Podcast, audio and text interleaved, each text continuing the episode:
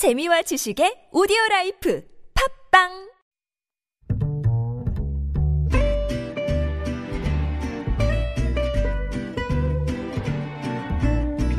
Good evening, everyone.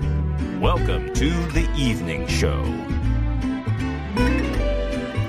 정부가 오늘 20조 원 규모의 종합 경기 대책을 내놨습니다. 문 대통령은 국회를 찾아 여야 대표들과 코로나19 사태와 관련한 대책 논의를 했고요.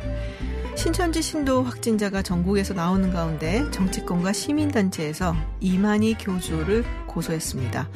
신천지는 온라인 생중계를 통해 마녀 사냥이 극에 달했다. 우리는 코로나를 만들지 않았다 라는 입장을 내놨습니다. 코로나19 확진자 오늘로 315명 늘어나 총 감염자 수가 2,337명이 됐습니다.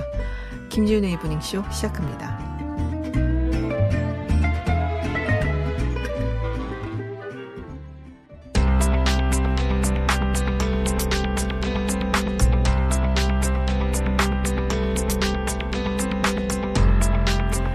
전 세계로 빠르게 확산되고 있는 코로나19 대유행 팬데믹 가능성에 글로벌 금융시장이 출렁이고 있습니다. 역사상 최대 폭락을 기록한 뉴욕 증시를 비롯해 한국, 일본, 대만, 유럽 등 대부분의 증시가 미중 무역 전쟁 때보다 더 큰 타격을 입고 패닉에 빠졌는데요. 외환 시장도 크게 흔들리는 모습 보였습니다. 우리 경제에 미칠 파장 어느 정도이고 또 어떤 준비를 해야 될지 정철진 경제평론가와 이야기 나눠보겠습니다. 어서 오세요. 네, 안녕하십니까. 네, 먼저 이것부터 짚고 가겠습니다. 정부가 오늘 코로나19 민생 경제 종합 대책을 발표를 했습니다. 네. 어떤 내용들이 담겨 있나요? 규모는 약 16조 원입니다. 네. 근데 지금 코로나19 터지고 한 4조 원 정도를 풀었거든요. 그러니까 네네. 이번에 16조까지 합치면은 큰 20조. 틀에서는 이제 20조짜리다 이렇게 볼 네네. 수가 있겠고요. 재정, 세제, 금융 이렇게 나눠집니다. 그러니까 재정 같은 경우에는 정부가 뭐 직접 지원 이렇게 네. 생각하시면 될 겁니다. 여기에 뭐 소비 쿠폰 이런 것들도 있겠고요. 세제는 세금을 깎아주거나 뭐 세액 공제를 하거나 음. 공제. 소득 공제를 높여주는 게 있겠고요. 네네. 금융이라는 것은 일단은 이제 장기 저리 대출, 네. 또 신용 대출, 급전 뭐 지원 뭐 이런 것으로 이제 음. 이해하시면 될 것 같고요. 항목별로 좀 눈에 띄는 것들을 몇 개 보면은 어 3월부터 6월까지 이 체크카드하고 신용카드의 소득 공제율을 두 배, 두 이- 배? 예, 상향합니다. 소비를 진작시키기 위한 그렇죠. 그러니까 거겠죠? 전통 시장에서 체크카드 쓴다. 네. 기존에 40%였는데 석 달 동안은 여- 이때 쓰는 거는 80%까지 음. 소득 공제를 넣어주는 이제 그런 대목이 있었고 네. 자동차를 살 때 개소세, 이 개별 소비세 인하를 이제 해줬다가 올해 1월로 끝났는데 이걸 네. 다시 부활을 해서 6월까지 이 개별 소비세 인하를 계속해서 하게 되는데 폭이 더 커졌어요. 지금 5% 내는데 이게 1.5% 그러니까 감면 폭으로 보면 무려 70%나 네. 깎아주는 셈입니다. 이제 이게 100만 원 한도 내에서 어, 이런 것들이 있고 또 재정 쪽에서는 소비 쿠폰이라고 해서 네. 2009년 그러니까 글로벌 금융위기 터지고도 한번 썼던 이제 그런 음. 거였었는데 문재인 대통령도 언급을 했었죠. 저소득층에 한해서 어, 큰 틀에 월 한 전체로 한 50만 원쯤 될 겁니다. 다섯. 개의 소비 쿠폰이 있는데요. 가령 뭐 일자리 쿠폰, 또 문화 쿠폰, 또 출산 쿠폰 이런 식으로 쿠폰 이게 어떻게 생각하시면 되냐면 어 우리가 현금을 만약에 지급을 하잖아요. 네. 그럼 안 쓸 수가 있잖아요. 그렇죠. 그러면은 우리가 원하는 목적은 아니잖아요. 근데 음. 어떤 상품권이라든가 바우처 형식으로 지급을 하면 쓰게 되지 않습니까? 네네. 그러니까 가령 지금 일자리 쿠폰 중에서는 어르신들 그러니까 공공근로 할 경우에 월 한 27만 원 받게 되는 게 있는데 네. 이걸 쿠폰으로 하게 될 경우에는 어 뭐 이런저런 상품권 32만 원으로 음. 인센티브를 더 얹어 줍니다. 그러면은 이분들은 이제는 그거는 쓸 수밖에 없죠. 바꿔서. 네. 그거를 손주에게 직접 줄 수는 없는 거 아니겠습니까? 이제 그런 식으로 쿠폰화돼서 저소득층의 어떤 뭐 힘도 실리고 소비도 촉진하는 이제 그런 대목들도 있었고 음. 네. 또 이거 외에도 뭐 영세 사업자의 부가가치세 뭐 납부세액을 간이과세로 뭐 낮춘다든가 기업들 중소 중견 기업에 있어서는 이 손비 처리해 주는 부분들 뭐 접대비랑 이런 것들을 기존에 굉장히 비용 처리 안 해줬거든요. 네. 음. 그런 것들의 송금 산입을 조금 높여준다든가 굉장히 지금 내용이 다양한 이제 그런 것들이 있었습니다. 근데 대충 얘기를 들어보니까 주로 하- 어, 큰 방향으로 봤을 때는 소비 진작 같아요. 네. 예. 네, 아무래도 경제 내수가 죽다 보니까 돈을 좀 많이 써라. 네. 그렇게 하기 위해서 조금 인센티브를 많이 주는 것이 아닌가라는 생각이 드는데, 자, 지금 뭐, 경제 감염이라고까지는 지금 판데믹이 아니냐 얘기가 나오고 있어요. 뭐 사실상 네. 판데믹이다. 뭐 다 나왔으니까요. 모든 대륙에서. 네. 그리고 상당히 놀라울 정도로 많이 미국 증시가 빠지는 바람에 그 충격이 상당했던 것 같습니다. 우리 뭐 한국 증시도 지금 2000 코스피 2000이 지금 깨졌거든요. 네. 자, 지금 뭐 패닉 상태다라고 봐야 되는 건가요? 어떻게 하나요? 그렇죠. 이제 금융 시장, 금융 경제와 실물 경제를 나눌 때 보면 네. 항상 금융은 실물 경제의 타격보다 선반영합니다. 앞-. 앞에서 반영을 하고 그거의 가장 대표 주자가 주식 시장인데 실은 오늘 우리 국내 증시 큰 폭 뭐 급락을 했는데 실은 오늘만 한 것이 아니라 우리의 이제 지역 사회 감염 이후에 실은 주식시장은 거의 지금 좀 무너지고 있는 그런 모습이어서 음. 그래도 어제 같은 경우 그저께 그잘 버티는데라는 생각을 좀 했었거든요. 그렇죠. 그제 좀 버텼는데 어제 네. 같은 경우에는 기준금리 인하를 좀 생각했던 것 아. 같아요. 그런데 동결 발표나 함께서 그러니까요. 한번 무너졌고 오늘은 이제 미증시로 함께 무너졌는데 음. 오늘 결국 코스피는 2천이 붕괴돼서 1987까지 떨어졌고 코스닥은 거의 또 4%의 낙폭을 음. 했는데 그 요- 오늘의 장만 보면 실은 미국에서 일단 먼저 시선을 좀 돌려봐야 될 것 같아요. 네. 미국 증시가 금주 들어서 뭐 3% 3% 조금 뭐 0. 몇 프로 빠졌다가 오늘은 4.4% 새벽에 그러니까요. 끝난 4.4%가 1190 포인트가 빠진 거거든요. 다우지수 기준입니다. 네네. 이게 규모로는 사상 최대예요. 그러니까 음. 하락률로는 1987년에 블랙먼데이 있었고 29년에 그렇죠. 대공황 직전 먼데이는 뭐 다우존스 지수가 이렇게 예, 올라갔으니까. 올라왔기 때문에 그런데 정말 최대 낙폭이었었거든요. 아마 그래서 이것 때문에 영향을 좀 어. 받았는데 이제 여기서부터가 의문들이 많이 이제 제기되는 거예요. 어떤 의문요? 미국 증시가요. 코로나 19 터질 때만 해도 전혀 개의치 않았었거든요. 중국에서 문제 잠깐 때 내려갔다가 다시 막 반등하고 막 그랬었어요. 홀로 사상 최고치를 그러니까요. 찍고 그래서 무슨 얘기를 했었냐면 저도 여기서 이제 그런 얘기 했지만 네. 미국이 굉장히 중요하다. 음. 미국이 금융과 경제가 이렇게 꿋꿋하게 버텨주면 실은 코로나 19도 중국은 힘들지만 미국을 바라보고 갈 수가 있잖아요. 음. 그런 얘기를 했었는데 참 뭐참 묘한 우녀, 우연 같이 우리의 지역 사회 감염 이후에 미국이 이제 흔들리면서 네. 쭉 무너졌고요.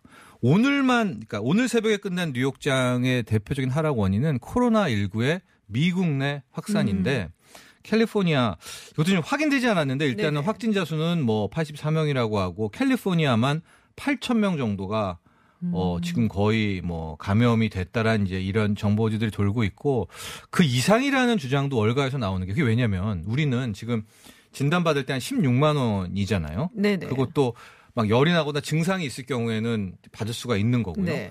근데 미국은 그 검사 비용이 뭐한 400만 원 선이라고 해요. 건강보험이 워낙에 비싸고 없는 사람들도 많고 그렇기 그렇죠. 때문에 맞아요. 예, 우리가 진짜 의료보험이 네. 상대적으로 잘 돼 있어서 그런 거니까 미국에서 정말 다 검사를 해봐면은 진짜 지금 확진자가 음. 더 많을 것이다. 그렇죠. 근데 안 받으니까 덜 나오는 이게 이제 음. 통계 역- 역설 같은 부분 아니겠습니까? 그렇죠. 그런 우려가 이제 빠르게 커졌는데 아무리 그렇다고 한들 그러니까 캘리포니아가 이 정도니까 뉴욕주는 뉴욕은 뭐. 오죽하겠느냐 네. 인구 밀도가 더 좁으니까 이제 그런 거여서 코로나 19로 인한 폭락이었는데 과연 코로나 19 때문이었을까? 이제 그런 의견까지도 스물스물 음, 나오고 그럼 뭐 거죠. 다른 원인도 있다. 그렇죠. 코로나 19로 빼기에는 너무나 과하다라는 어. 것이죠. 그러면은 어, 그 주된 주포 세력이 네. 매수 세력이 이탈을 했다라는 뜻인데 왜 이들은 떠났을까? 너무 오랫동안 사실 호황이 없어요. 그렇죠. 근데 차익 실현도 네. 어 겁을 줘도요.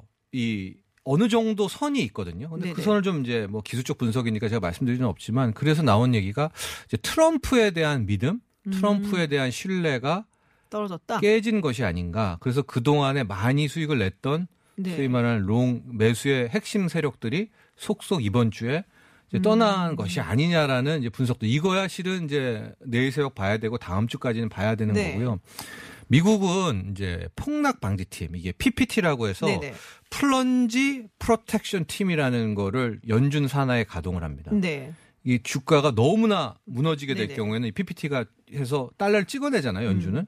언제 발동을 최근에 했었냐면 2018년 말에서 19년 넘어가는 이 초에 뉴욕 증시가 한번 대폭락을 할 때 이 PPT가 이 출동을 음. 해가지고 그걸 V자 반동으로 끌어올리거든요. 네. 그러면서 2019년 한 해 내내 끌어올리는 그 빈미가 됐는데 지금 비공식적으로는 어제 실은 PPT도 출동했는데 뭐 막지 안 못했다. 이런 얘기가 이제 홍콩이랑 이런 데서 좀 돌고 어. 있어서 그렇다면 이게 코로나 19 때문만은 아니고 이제 트럼프에 대한 이제 의심 음. 하고 안티 트럼프 즉 네네. 트럼프를 반대하는 세력은 가장 먼저 무너뜨리고 싶어 하는 게 어딜까요? 증시죠. 예, 주식시장입니다. 네. 예.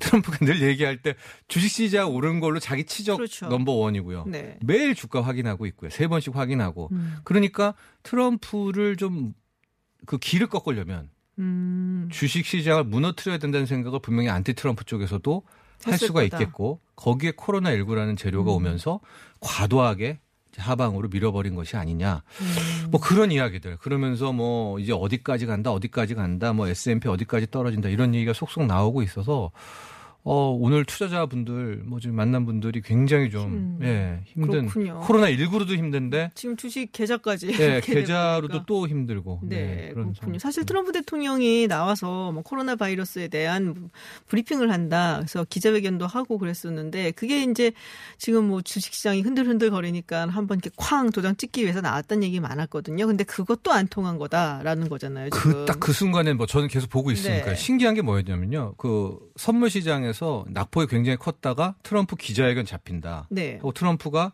뭐 중산층 감세 얘기할 것이라는 얘기가 들면서 그 하락폭을 다 만회하고 플러스로 또 돌렸거든요. 네네. 근데 실질적으로 나와서 한 이야기가.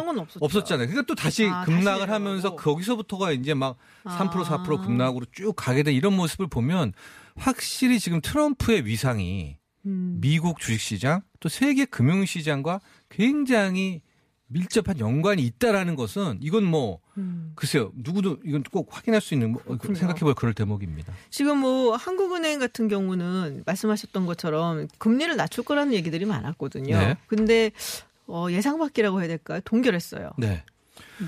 그럴 찬반. 의견이 많아요. 근데 이 네. 부분에 대해서는. 근데 이제 저는 찬반 저는. 찬성이었던 것이 지금 1.25잖아요. 그렇죠. 연 1.25%인데 연 1.05로 낮춘다라는 것이 연 5%에서 연 4.5로 낮추는 것과는 완전히 다른 겁니다. 음. 이미 초 이미 저금리고요. 네. 금리를 낮추는 이제 뭐 여러 가지 이유 중에 뭐 유동성 확보라든가 대출 부담이 줄어들고 이미 다 낮은 금리로 돈 빌려 쓰고 있기 때문에 음. 그 효과가 있다. 정책 효과가 크지 않다. 음. 그리고 이주열 하는 총재는 지금은 이렇게 전반적인 통화 정책을 쓰는 것보다 피해 업종, 여행이면 여행, 관광, 외식, 숙박, 또 중소 중견, 뭐 2차, 3차, 4차 협력 업체를 타겟 지원을 해야지 이렇게 좀 너무 추상적인 금리 인하는 음. 좀더 아껴둬야 된다. 이제 이런 입장을 좀 카드를 좀 아껴놓자. 네. 음. 그리고 또 세 번째가 그 만에 하나 이게 금리가 낮춰서 그 돈이 막 기업으로도 가고 투자로도 가고 막 으쌰으쌰 쓰인다면야 뭘 기미가 못 하시겠습니까? 보이지가 않아요. 또 부동산으로 갈까봐 뭐 아, 0%도 낮췄겠죠. 근데 그렇죠. 또 부동산으로 갈까봐 그런 두려움. 그리고 환율입니다. 환율. 환율이 네. 근데 사실은 굉장히 많이 오를 줄 알았어요. 네. 저는 우리 주식시장 막 빠지는 걸 보고서는. 근데 생- 물론 뭐 많이 올랐지만 오늘은 오히려 어제치보다 살짝 내려왔거든요. 네. 그러니까 어제 오늘 현상 중에 이제 주가 폭락도 이렇게 너무 과한 거 아니야 되는 걱정 하나 네네. 있었고요. 두 번째 미스테리는 뭐냐면 환율 부분이었습니다. 음. 원달러 환율이 이 정도 뉴욕 증시 무너지고 우리 2천 깨지고 했으면은 오늘 거의 한 1250원? 뭐 60원도 음. 가야 되는데 의외로 1216원대에서 맞아요. 뭐, 뭐 꿈틀대지도 못하고 그냥 버티고 막 이러고 있었었고요. 두 번째가 국제 금값이거든요. 금값도 뉴욕이 이렇게 무너 이건 네. 뭐 거의 폭락 수준이면은 금은 뭐 한 이제 5% 이상 폭등을 해야 네. 되는데 금은 오히려 지금 멈춰서 맞아요. 떨어지고 이런 이런 모습이에요. 그러니까 금도 별거 아니고 달러도 별거 아니란 이 대목에서 두 나뉘죠. 음. 첫 번째는 야 금도 아니고 달러도 아닌 그러니까 왜 달러는 미국에 만약 코로나 19가 오면 미국 위기잖아요. 그렇죠. 러니까 안 찾는 거고 금도 결국은 황금성은 떨어지잖아요. 음. 그러니까 진짜 위기가 오는 거 아니야? 라는 시선 하나와 두 아. 번째는 이거 봐라. 원 달러 환율 안 움직이고 국제 금값도 크게 안 오르는 것은 지금 이 하락은 흔들기다. 그러니까? 어, 뭐 물량 뺏으려고 뭐 그런 게 있습니다. 전문 투자자들 네네. 용의에서는 예. 물량 뺏기 차원에서 우리에게 공포감을 주려고 떨어뜨린 거니까 뭐 저가에서 받아야 된다. 아. 이제 이런 두 가지 그러니까 주장이 개인 투자자들의 물량을 뭐좀 그렇죠. 예, 세력이 뺏으려는 거다라는 게 두 가지 해석이 있는데, 어, 뭐, 제 사견은 나중에 따로 네. 말씀드리도록 하고 이 두 가지 시선이 있기 때문에 이거의 확인은 이제 뭐 일주일 네. 뭐 이상 걸려서 확인은 아. 분명히 될 겁니다. 그렇지만, 어, 좀 예상과는 다른 음, 원달러 환율이라든가 국제 그 금값은. 좀 미스테리한 부분이 있었습니다. 그래. 네. 마지막으로 부동산을 좀 여쭤볼게요. 이게 많은 사람들이 걱정을 하는 게 결국엔 이 코로나 19 때문에 전 세계가 경제적 위기로 가는 것이 아니냐라는 얘기를 하고 있거든요. 네. 그렇다면 부동산 홀라 혼조 혼, 혼자서 막 홀로 막 뭐 승승장구할 수는 없잖아요. 항상 그렇죠. 그랬듯이 예. 근데 또 부동산이 이 코로나 19로 급락한다. 여기에도 좀 조건이 필요한 것이 현재 부동산 급락을 촉발하는 가장 큰 원인 이유 중에 하나는 금리예요. 그러니까 그렇죠. 금리가 이렇게 낮은 음. 이상은 버팁니다. 이 대출 금리를 내고 버티죠. 금리가 음. 낮기 때문에. 그러니까 네. 집값이 정말 본격적으로 떨어지려면 금리 인상만한 그러면서 대출 부담이 커지고 음. 못 버티는 사람이 물량을 내놓는 것만한 것은 없거든요. 그러니까 현재까지만 보면 실질적으로 코로나19의 타격은 금융시장이 주로 받고 있고 부동산은 부동산은 거래 절벽이 원래 거래 그렇죠. 절벽이지만 네. 집값이 막 떨어진다든가 집을 내놓는다든가 이런 모습은 아직은 음. 보이지 않고 있는, 있습니다. 이제 이것도 이제 첫 시선이기 때문에 앞으로는 봐야 될 것 같고요. 네. 그래서 이제 지금부터는 이제 뉴욕 증시 다음에 어떤 부양책이 나오느냐에 음. 초점을 맞춰야 되는데 뭐 짧게 정리하고 가면은 지금 그런 긍정론자들은 이런 얘기 많이 해요. 당장에 3월에 미국은 금리 인하한다 하고 4월이 되면 미국이 했으니까 우리도 금리 인하한다. 그러니까 이건 잠깐 지나가는 코로나 19도 결국 끝나면 끝나는 거잖아요. 펀더멘털이 훼손되는 거 아니다. 이제 이렇게 바라보고는 있는데 제가 하고 싶은 반문은 과연 금리 인하로 막을 수 있을까? 지금 무너져가는 이 심리를 금리 인하 지금까지 해왔는데 이거가 이거 한 번 더 했다고 해서 살릴 수 있을까? 음. 그 금리 인하 다음 뭐겠습니까? 2010년에 썼던 양적 완화 또돈 그렇죠. 찍어내기. 근데 돈 찍어내기 한다고 살려낼 수 있을까? 한번 몰핀 맞았잖아요. 그럼 그 다음 그 다음을 찾을 텐데 과정이 깁니다. 네. 그래서 저는 이제 투자에 유의하시라는 말을 또 끝으로 음. 전해드리고 싶습니다. 조금은 어, 조심해서 네. 예, 주의해서 투자를 해야겠다라는 말씀을 주셨습니다. 네. 코로나19로 인한 경제 상황 이야기 좀 알아봤습니다. 네, 지금까지 정철진 경제평론가였습니다. 오늘 고맙습니다. 감사합니다. 네, 잠깐 교통정보 듣고 다시 돌아오겠습니다. Welcome to Unfiltered. North Korea's latest CNN was given 미국 오하이오 일본의 백색 국가 명단 should be on the air at 국내외 소식을 한 번에 들려듣는 뉴스 서울 타임즈 네, 서울 타임즈 시간입니다. 오마이뉴스 박종호 기자, 경향신문 박순봉 기자 함께합니다. 어서 오세요. 안녕하십니까? 안녕하세요. 네, 서울타임즈 진행하기 전에요. 먼저 안내 말씀드리겠습니다. 서울시가 오늘부터 이동식 선별진료소에 근무할 전문 의료 지원 인력을 모집합니다. 의료 관련 전문 자격증을 보유하신 분 중 하루에 3시간 이상 근무가 가능한 분들의 신청을 받고 있습니다. 근무 지역은 서울시의 이동식 선별 진료소가 설치될 서초구, 용산구, 송파구, 성동구, 강서구 총 5곳이, 5곳이고요. 오전 9시부터 오후 12시, 오후 12시부터 오후 3시, 그리고 오후 3시부터 오후 6시 중에 희망하는 근무 시간대 선택하실 수 있습니다. 서울시 자원봉사센터 홈페이지인 V세상 플랫폼 혹은 1365 자원봉사 포털을 통해서 신청할 수 있으니까 의료 관련 전문 자격증 보유하신 의사분들 많은 관심과 참여 부탁드립니다. 너무 고생이 많으세요, 의료인. 너무 고생이 네. 많으시죠. 음. 대구로 가신 분들도 많고 그리고 지금 뭐 워낙에 또 이 검사를 받으시는 분들도 많으시기 네. 때문에 꼭 굉장히 해주셨으면 좋겠어요. 네, 뭐 바쁘신 가운데 혹시 여력이 있으시면은 자원봉사 신청해 주시면은 감사하겠습니다. 자, 문재인 대통령 얘기를 먼저 해보겠습니다. 여야 대표 만나기 위해서 국회를 찾았습니다. 네. 내용 좀 여- 어, 간략하게 소개해 주시죠. 네, 오늘 만남의 목표 자체가 이 코로나19 확산에 대한 대처거든요. 네. 그래서 문 대통령이 국회를 찾아서 여야 4당 대표하고 회동을 한 1시간 40분 정도 하고요. 그리고 합의문을 냈습니다. 이 합의문의 내용은 추경 편성을 비롯해서 특단의 대책들이 필요하다는 데 인식을 같이 한다 이런 내용이에요. 이 이날 합의를 통해서 이 코로나19 대응을 위한 추경 편성에 노력을 하고 또 국회에 구성이 돼 있는 이 코로나19 대책특별위원회가 있거든요. 네. 이 정부랑 같이 적극적으로 협력을 하기로 했습니다. 이 참석자들 발언도 좀 전해드리면 이 문 대통령은 이 코로나19 사태에 대해 국회와 정부가 초당적 협력을 해달라 이렇게 음. 얘기를 했고요. 또 대구 신천지 검사 결과가 심각하다.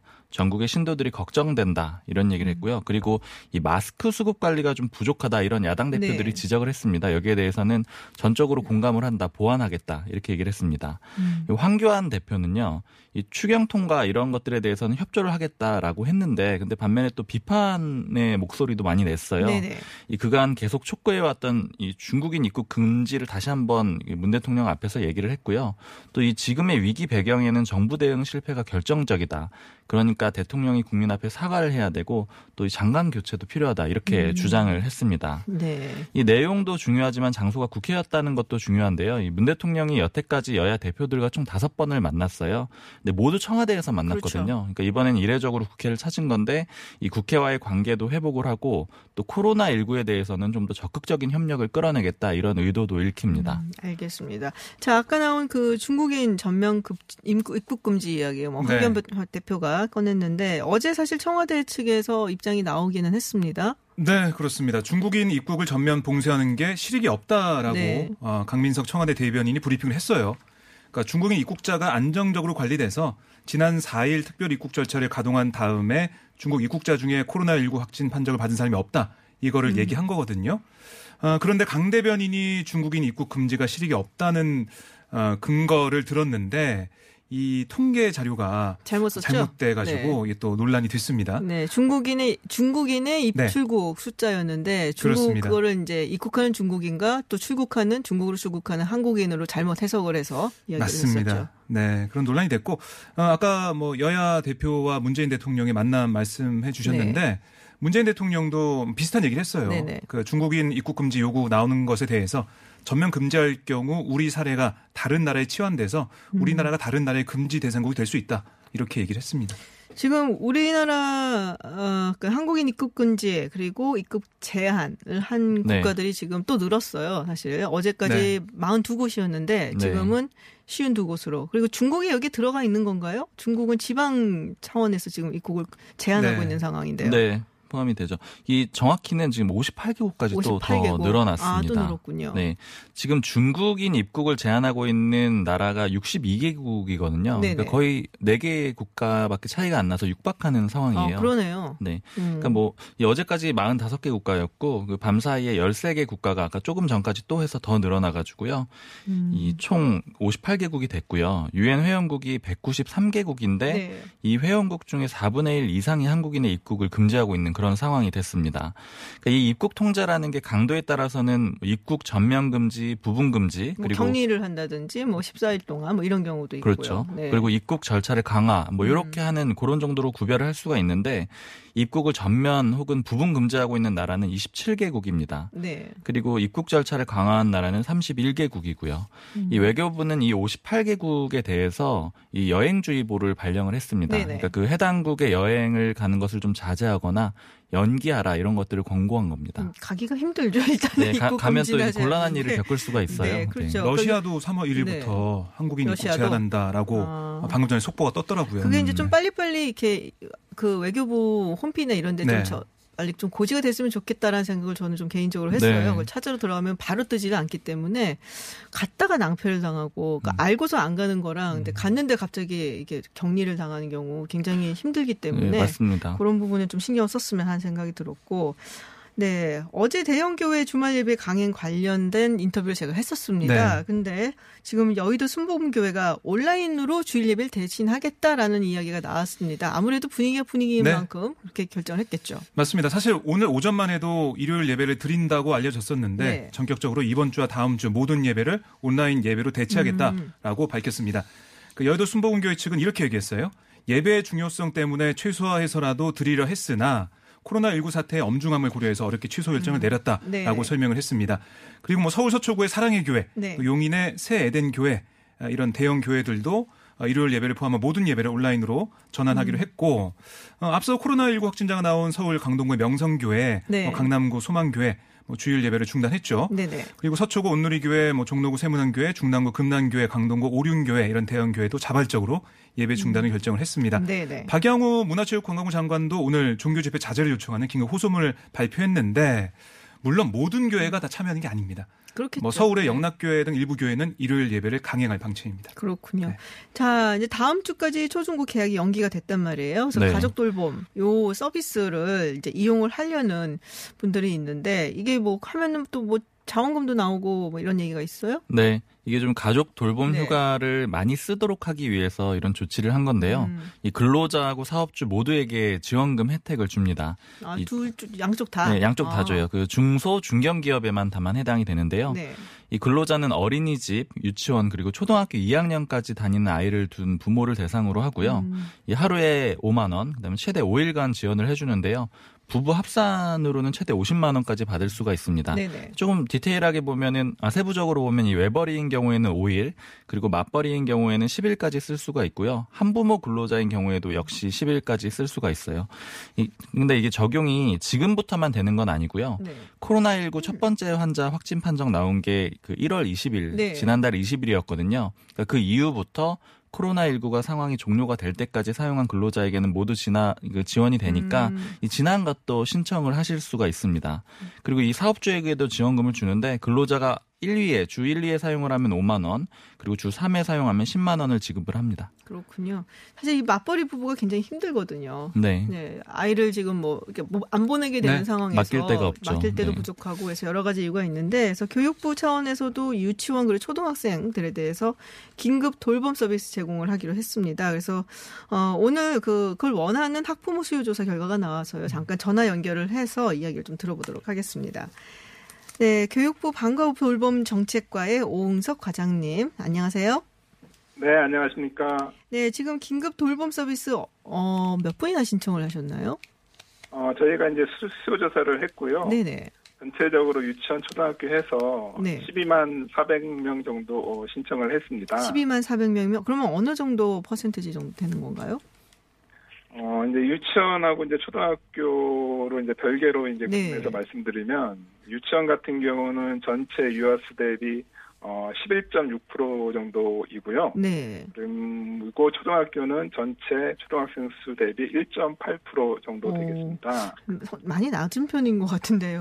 또 예, 생각보다 그렇게 그 높지는 않은데요. 네. 저희가 이제 판단했을 때는 정말 이제 꼭 필요한 사람들이 네. 어, 이번에 신청을 하신 걸로 이렇게 생각을 하고 있습니다. 그렇군요. 사실 네. 이 돌봄 교실에 보내는 것도 어, 보면 뭐 서비스가 있으면 좋긴 하지만 가장 원하는 거는 본인이 아이를 그냥 집에 끼고 그냥 그렇- 있는 예, 거거든요. 왜냐하면 거기서도 네. 또 걱정이 되는 거기 때문에 얼마나 네. 안전할까 이런 부분. 그런 부분에 대해서는 어떻게 신경을 쓰고 계신가요? 어, 저희가 이제 어, 이번에 이제 그 긴급 돌봄 매뉴얼을 네. 긴급하게 이제 제작을 해서 이제 그 시도교육청과 학교에 전달을 했고요. 네. 그 매뉴얼에 따라서 이제 저희가 이제 코로나19 대응 지침을 준수하면서 네. 학생 및 보호자가 감염과 연계되지 않는 경우에 하나의 긴급 돌봄을 제공한다는 그 원칙을 제, 공을 했습니다. 그래서 네. 이제 이에 따라서 학교별로 자체 그 대응 체계를 마련해서 어, 소독제라든가 마스크 등 이생물품 준비 그리고 확보 그다음에 교실과 인력에 대한 방역 그리고 혹시나 모를 그런 그 비상 사태에 대비해서 비상 연락망 구축 등 이런 것들을 통해서 좀 철저하게 점검하고 운영을 해 나갈 계획입니다. 네. 돌봄 교사들도 이제 뭐 건강 부분에 있어서는 체크를 받았겠죠? 예, 맞습니다. 돌봄 교사들도 네. 어, 돌봄 그 교실에 들어가기 전에 네네. 매일 그 기본적인 건강 사항이라든가 음. 코로나19 관련된 여러 가지 우려에 대한 부분을 그 사전에 좀 그 인식하고 그 매일 체크하는 걸로 이렇게 어, 저희가 운영을 할 계획입니다. 그렇군요. 자, 예, 예. 아직 신청률이 그렇게 높지는 않은 것 같은데 잘 모르는 분들도 예. 많으실 것 같아요. 그래서 어떻게 예. 어디로 신청을 해야 되는지 어, 좀 자세히 설명 좀 해주세요. 어, 저희가 그 추가적으로 네. 또 돌봄 교실에 참여하고 싶은 그 학부모들이 계시기 때문에 네, 어, 지역 교육청 그리고 학교를 통해서 네. 어, 추가적인 수요가 있는 경우에도 긴급 돌봄을 제공할 수 있도록 그렇게 조치를 했습니다. 그럼 전화를 하나요? 아니면 예. 뭐 인터넷으로 가, 뭐 신청을 해야 될까요? 보통 저희가 이제 학교에 네. 학교 단위에 이제 그 신청할 수 있도록 그 항상 그, 그 열려 있거든요. 네네. 그래서 학교에 바로 연락을 하셔가지고 음, 긴급 돌봄 서비스를 받고 싶다 이렇게 네네. 연락을 주시면은 바로 그 학교에서 수용할 수, 저, 서비스를 제공할 수 있도록 그렇게 어, 조치가 되어 있습니다. 아, 유치원 같은 경우는 어디로 연락해야 되나요?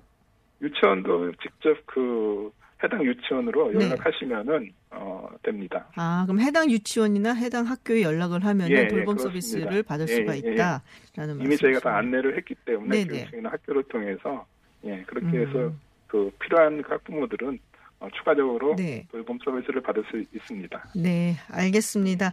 네, 오늘 말씀 예. 고맙습니다. 예, 감사합니다. 네, 지금까지 교육부 방과후 돌봄 정책과의 오응석 과장이었습니다. 자, 정치권 이야기를 조금 해보도록 하겠습니다. 미래한국당에 맞서서 민주당 어, 친문 인사들이 비례정당 문의를 문제를 논의했다는 보도가 꽤 크게 나왔어요. 네. 네, 다섯 명의 의원들이 이제 혹은 플러스 한 명 더 뭐 이렇게 네. 얘기가 있는데 어떤 얘기가 오간 건지 좀 정리를 해주시죠. 네, 일단 이 보도 내용을 먼저 요약을 네. 해드리면 한 일간지가 보도를 했어요. 그 윤호중 사무총장 그리고 이인영 원내대표, 홍영표 전 원내대표, 전해철, 김종민 의원 이렇게 다섯 명이 모여서 네, 이 민주당의 비례대표용 위성정당 창당을 논의했다 이런 내용입니다. 그러니까 세부적으로는 이 비례정당을 창당을 하는데 명분이 어떤 것이 있을지 그리고 다른 정당과의 선거 연대는 어떻게 할지 이런 것들을 얘기를 했다라는 거예요. 특히 이인영 원내대표가 이 정의당과 민생당과 선거 연대를 할 경우에는 이 어떻게 보느냐라는 그런 얘기에 대해서 이 똥물에서 같이 뒹구는 것이다 이렇게 말했다는 내용도 있었습니다. 아, 그럼 정의당 민생당이 굉장히 격분했겠는데요. 네, 굉장히 그 반발하고 어떻게 네. 된 것인지 밝혀라 이런 논평을 하기도 했는데요. 근데 일단은 이런 보도에 대해서 이 강하게 부인을 했습니다. 오늘 뭐 모든 언론사들이 달라붙어서 취재를 했는데 네. 이 윤호중 사무총장은 기자들한테 이 미래통합당의 미래한국당 같은 정당을 자시할 수는 없지, 없다. 그리고 또 그럼에도 그런 민심을 거역하는 범죄 행위를 저질러서는 안 된다. 이게 대체적인 의견이었다라는 거예요. 그러니까 네. 이 만나서 논의를 한 것까지는 맞는데 그 취지가 그런 게 아니었다라는 겁니다. 그런데 이 문제는 어쨌든 이 당에서 공식적으로는 그런 것들이 아니었다라고 계속 강조를 하고 있는 상황이고 특히 이낙연 이전 총리 상임선대위원장도 지도부에서 논의가 없었다라고 선을 그었지만 이 논의를 했다라는 거는 맞기 때문에 이게 어떤 상황이냐라고 하면 굉장히 불안해하고 있다라는 걸 볼 수 있다라는 거예요. 그러니까 미래통합당의 위성정당이 네. 굉장히 향후에 미칠 영향이 클 거다 이렇게 걱정하고 홍익표 있다라는 거죠. 대변인이 한번 그 얘기를 했었거든요. 제가 인터뷰를 했을 때 네. 그런 논의 지도부에서 절대 안 한다라고 음. 했었는데 아, 지금은 전 수석 대변인이라고 해야 되나요? 네, 전 수석 네, 대변인. 전수석 안할 수가 때문에. 없죠, 근데 네. 지금 상황에서. 안 할 수가 없다. 그럼 정봉주 전 의원 비례정당을 창당을 했는데 이거하고 연관이 있다고 봐야 되는 건가요? 아니면 뭐 우선 정 전 의원이 오늘 그 기자회견 네. 열고 비례대표 정당인 열린민주당 가칭인데요. 네. 열린민주당 창당을 선언했어요. 음. 어, 관심은 이 정당이 민주당의 위성 정당이냐 아니냐였는데 여기에 대해 정 전 의원은 창당의 중요 이유 중 하나가 민주당이 중도와 보수화되고 대야 투쟁을 하지 않는 부분에 대한 비판이다. 그러니까 민주당 위성 정당이 아니다라고 강조를 했습니다. 네. 어, 자신들이 민주당의 뿌리다. 현재 변모하고 있는 민주당의 모습은 원래 민주당의 모습이 아니다라는 말도 했는데 하지만 총선 이후에 민주당과의 합당 여부 등에 대해서는 언급을 삼갔습니다. 어, 좀 말을 아꼈는데 이게 아까 그 오늘 윤호중 사무총장이 그 다섯 명의 어, 의원들 그 전형 모임 네. 거기에 대해 해명하면서 그 중에 기자들 질문에 이런 게 있었어요. 비례정당을 표방하고 나선 외부 세력과의 연대 가능성을 물어봤습니다. 그랬더니 윤호중 사무총장은 거기에 대해선 당 차원 논의를 거쳐서 답해야 하겠다. 이렇게 얘기했거든요. 뭔가 여운이 좀 남죠. 했네 했어.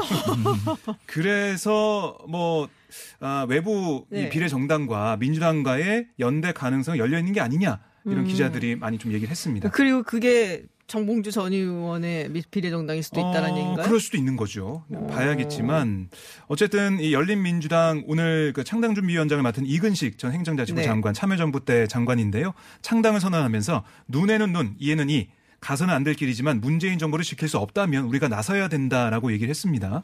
우리가 온갖 비난 돌팔매를 맞으며 진행하겠다라고 얘기를 했는데 선명한 민주 진영의 정체성을 고수하면서 더 강한 민주당, 더 선명한 민주당, 더 유능한 민주당의 건설을 목표로 나아가겠다라고 얘기했어요. 근데 이 대화 내용이 그게 있잖아요. 명분이 있어야 된다. 네. 명분은 만들면 된다라는 내용을 네. 있었다고 했죠. 네. 그 지금 입장은 딱 의병 그때 발언한 네. 그 네네. 정도 느낌인 것 같아요. 자기들이. 직접 하지는 않겠지만 누가 공식적으로 하면은 thank you. 누군가 해주면 뭐 그거는 이렇게 뭐 방조라고 네. 해야 될까요? 그렇게 할 수 있다라는 거죠. 그러니까 어떻게 보면은 제1당을 놓쳐서는 안 된다. 문재인 정부를 지켜야 된다. 문재인 정부의 성공을 만들어야 된다. 그 전체적인 대의에는 다 동의하는 그게 명분인가요? 그런 뭐 비례정당도 만들어지고 있고 네. 민주당 입장도 같기 때문에 연대까지는 할 수 있지 않겠냐 이런 분석이 좀 많이 나오고 있습니다. 뭐 그렇게 갈 것이라고 봤던 분들이 워낙 많았기 때문에 굉장히 놀랍지는 않습니다만 네. 하여튼 오늘 아침을 때렸던 뉴스였습니다. 네, 서울타임즈 여기까지 듣도록 하겠습니다. 지금까지 경향신문 박승봉 기자 그리고 오마이뉴스 박정호 기자였습니다. 오늘 말씀 고맙습니다. 고맙습니다. 감사합니다. 네, 잠시 후 3부에서는 코로나19 사망자가 속출했던 청도 대남병원과 관련해 정형준 보건의료단체연합의 정책위원장과 이야기 나눠보겠습니다. 저는 잠시 후 7시에 김지윤의 픽으로 돌아오겠습니다.